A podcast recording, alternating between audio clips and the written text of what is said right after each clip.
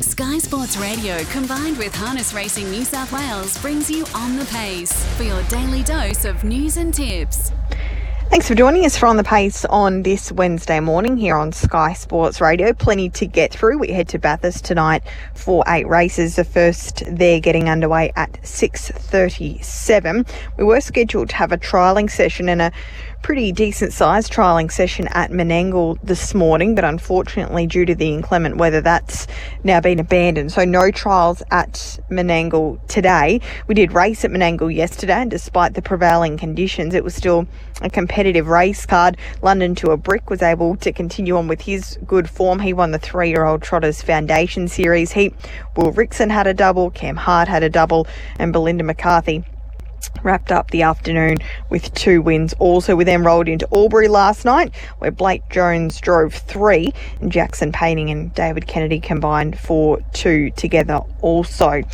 We do have feature racing this Saturday night out of Menangle for the three year old fillies. There will be a feature, the Golden Easter Egg. That's race number six on the card for $30,000. Uh, Peaceful lines up there now with Belinda McCarthy. So with Cameron Ross making his way across to Western Australia. Peaceful has been uh, involved in a stable change, so she's now trained by Belinda McCarthy and Jack Callaghan retains the drive there. Dual Melody comes up with the inside alley. Sky Blue is there, as well as the likes of Eve Crocker and Promised Land for Team Doltoff. So that will be a very competitive race on Saturday night. The Golden Easter Egg will also have the four year old Trotters Foundation Series final, where the very much informed Jungle Eyes will go up against my ultimate Eddie, who was able to win yesterday afternoon, and Let Us Trot makes his way now back to New South Wales.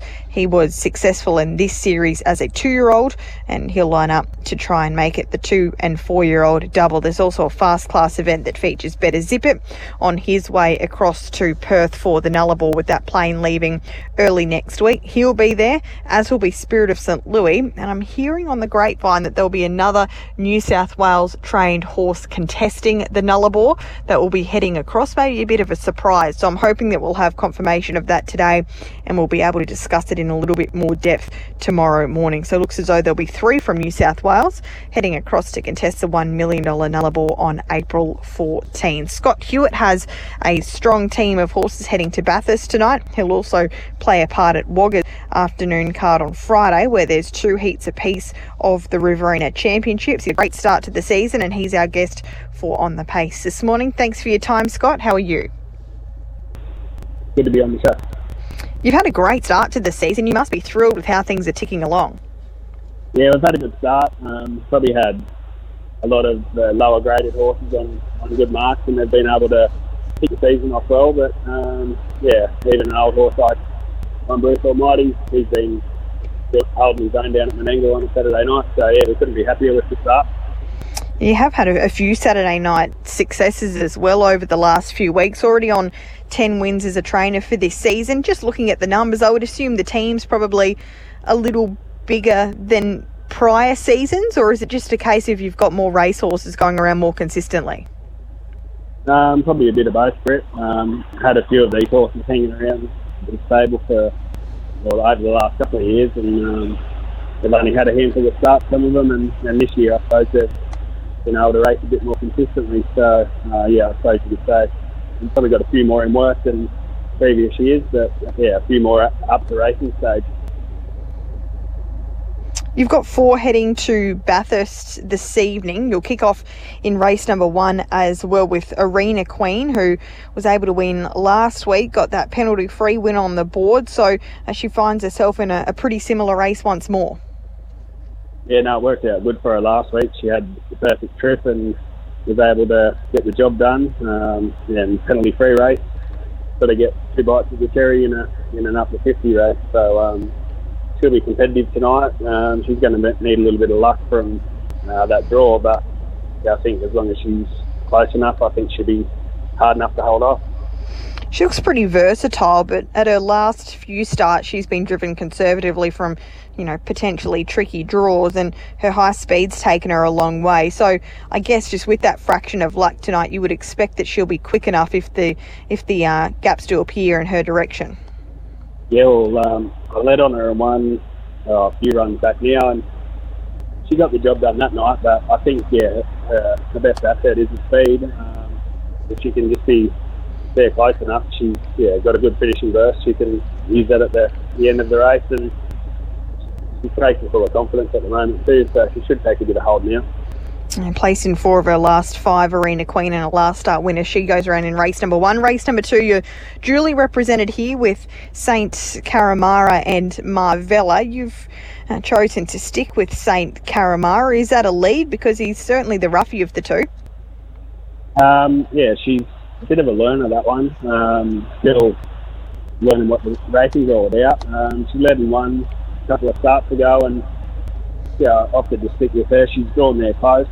Um, no real reason to, to stick with her, but the other horse, Marvella, he um, won his last two starts before he went for a break, and Dougie actually drove him on both them occasions, so he knows the horse. So I thought it'd be um, a case of just putting him on, and he knows races best interested just to chat a bit more about Marvella because he is a horse who has a really nice record and has shown a fair bit of potential along the way as well. We haven't seen him since June. Was it a case of he's always been, I guess, a big rangy horse? You, you opted to give him some time, or was that an enforced layoff? And is he coming back up as you would have expected?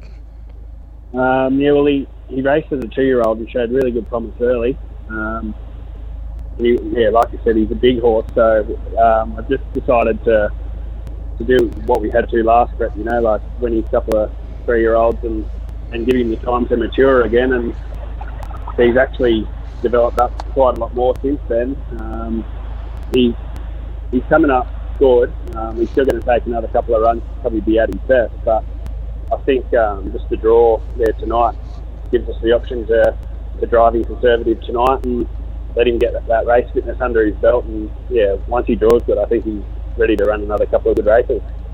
All right, that's race number two. Then we move across to race number seven, where you do have a scratching. So, just the lone representative here with Tukarua. Uh, she's a filly who's yet to win a race, but uh, she's probably knocking on the door when the right circumstances uh, find themselves. And you thought enough of her to, to throw her in a gold bracelet uh, heat last time out. So, uh, she's going to, to break that maiden shortly. Can it be tonight?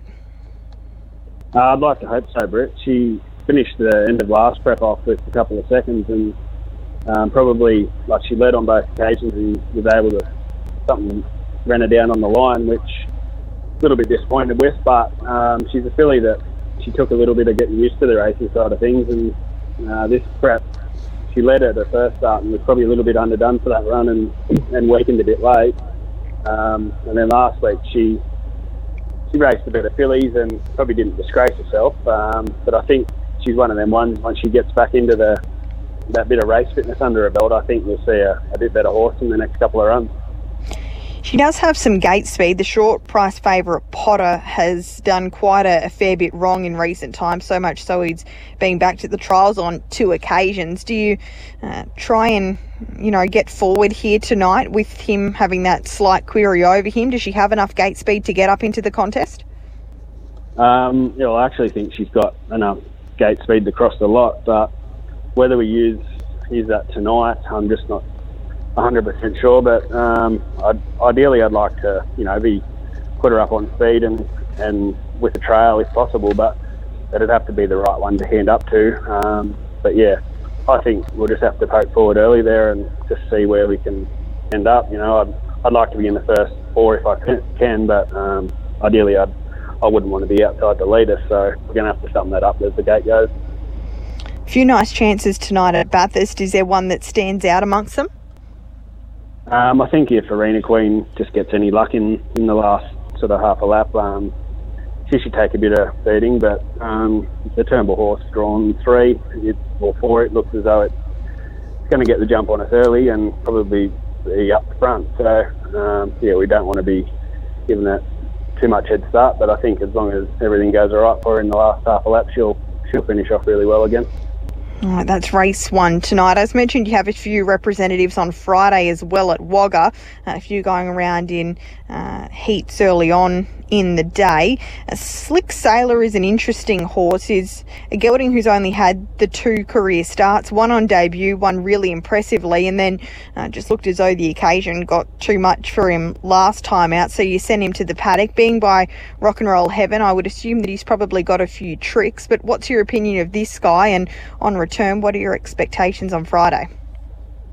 Uh, yeah, well, you hit the nail on the head there with him. Um, he sort of got it nearly all his own way his first run and, and done it really good. I was happy with that. And the week later, you know, he had probably, yeah, all got a bit much for him and he got a bit stirred up and, and lost his marbles a bit. So he just went to the paddock and started again. But he's a couple of trials they've given him um, the last couple of weeks. I couldn't be happier with him. He trialled really well Saturday morning.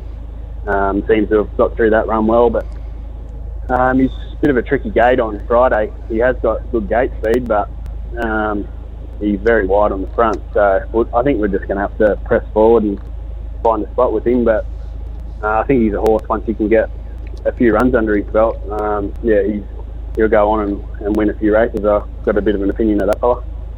All right, we'll keep an eye on Slick Sailor and my crackling Rosie goes around in the next of them. She's won the one also from four starts, also on debut, and uh, she's raced pretty consistently over the last few months. You gave her a trial uh, between her last start and this upcoming one on Friday. So where is she at?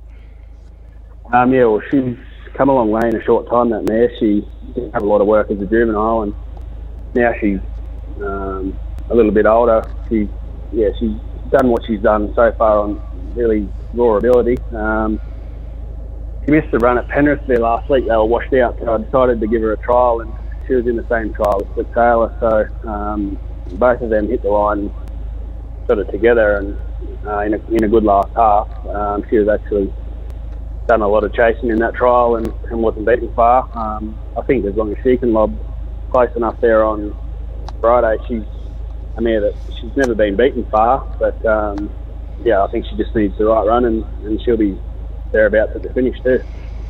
Few good chances early on in the card, and then you'll send Zenzina and also Alta Classic around in Riverina Championship heats. It's not going to be easy, but uh, I would assume that making the final would be a big tick for both.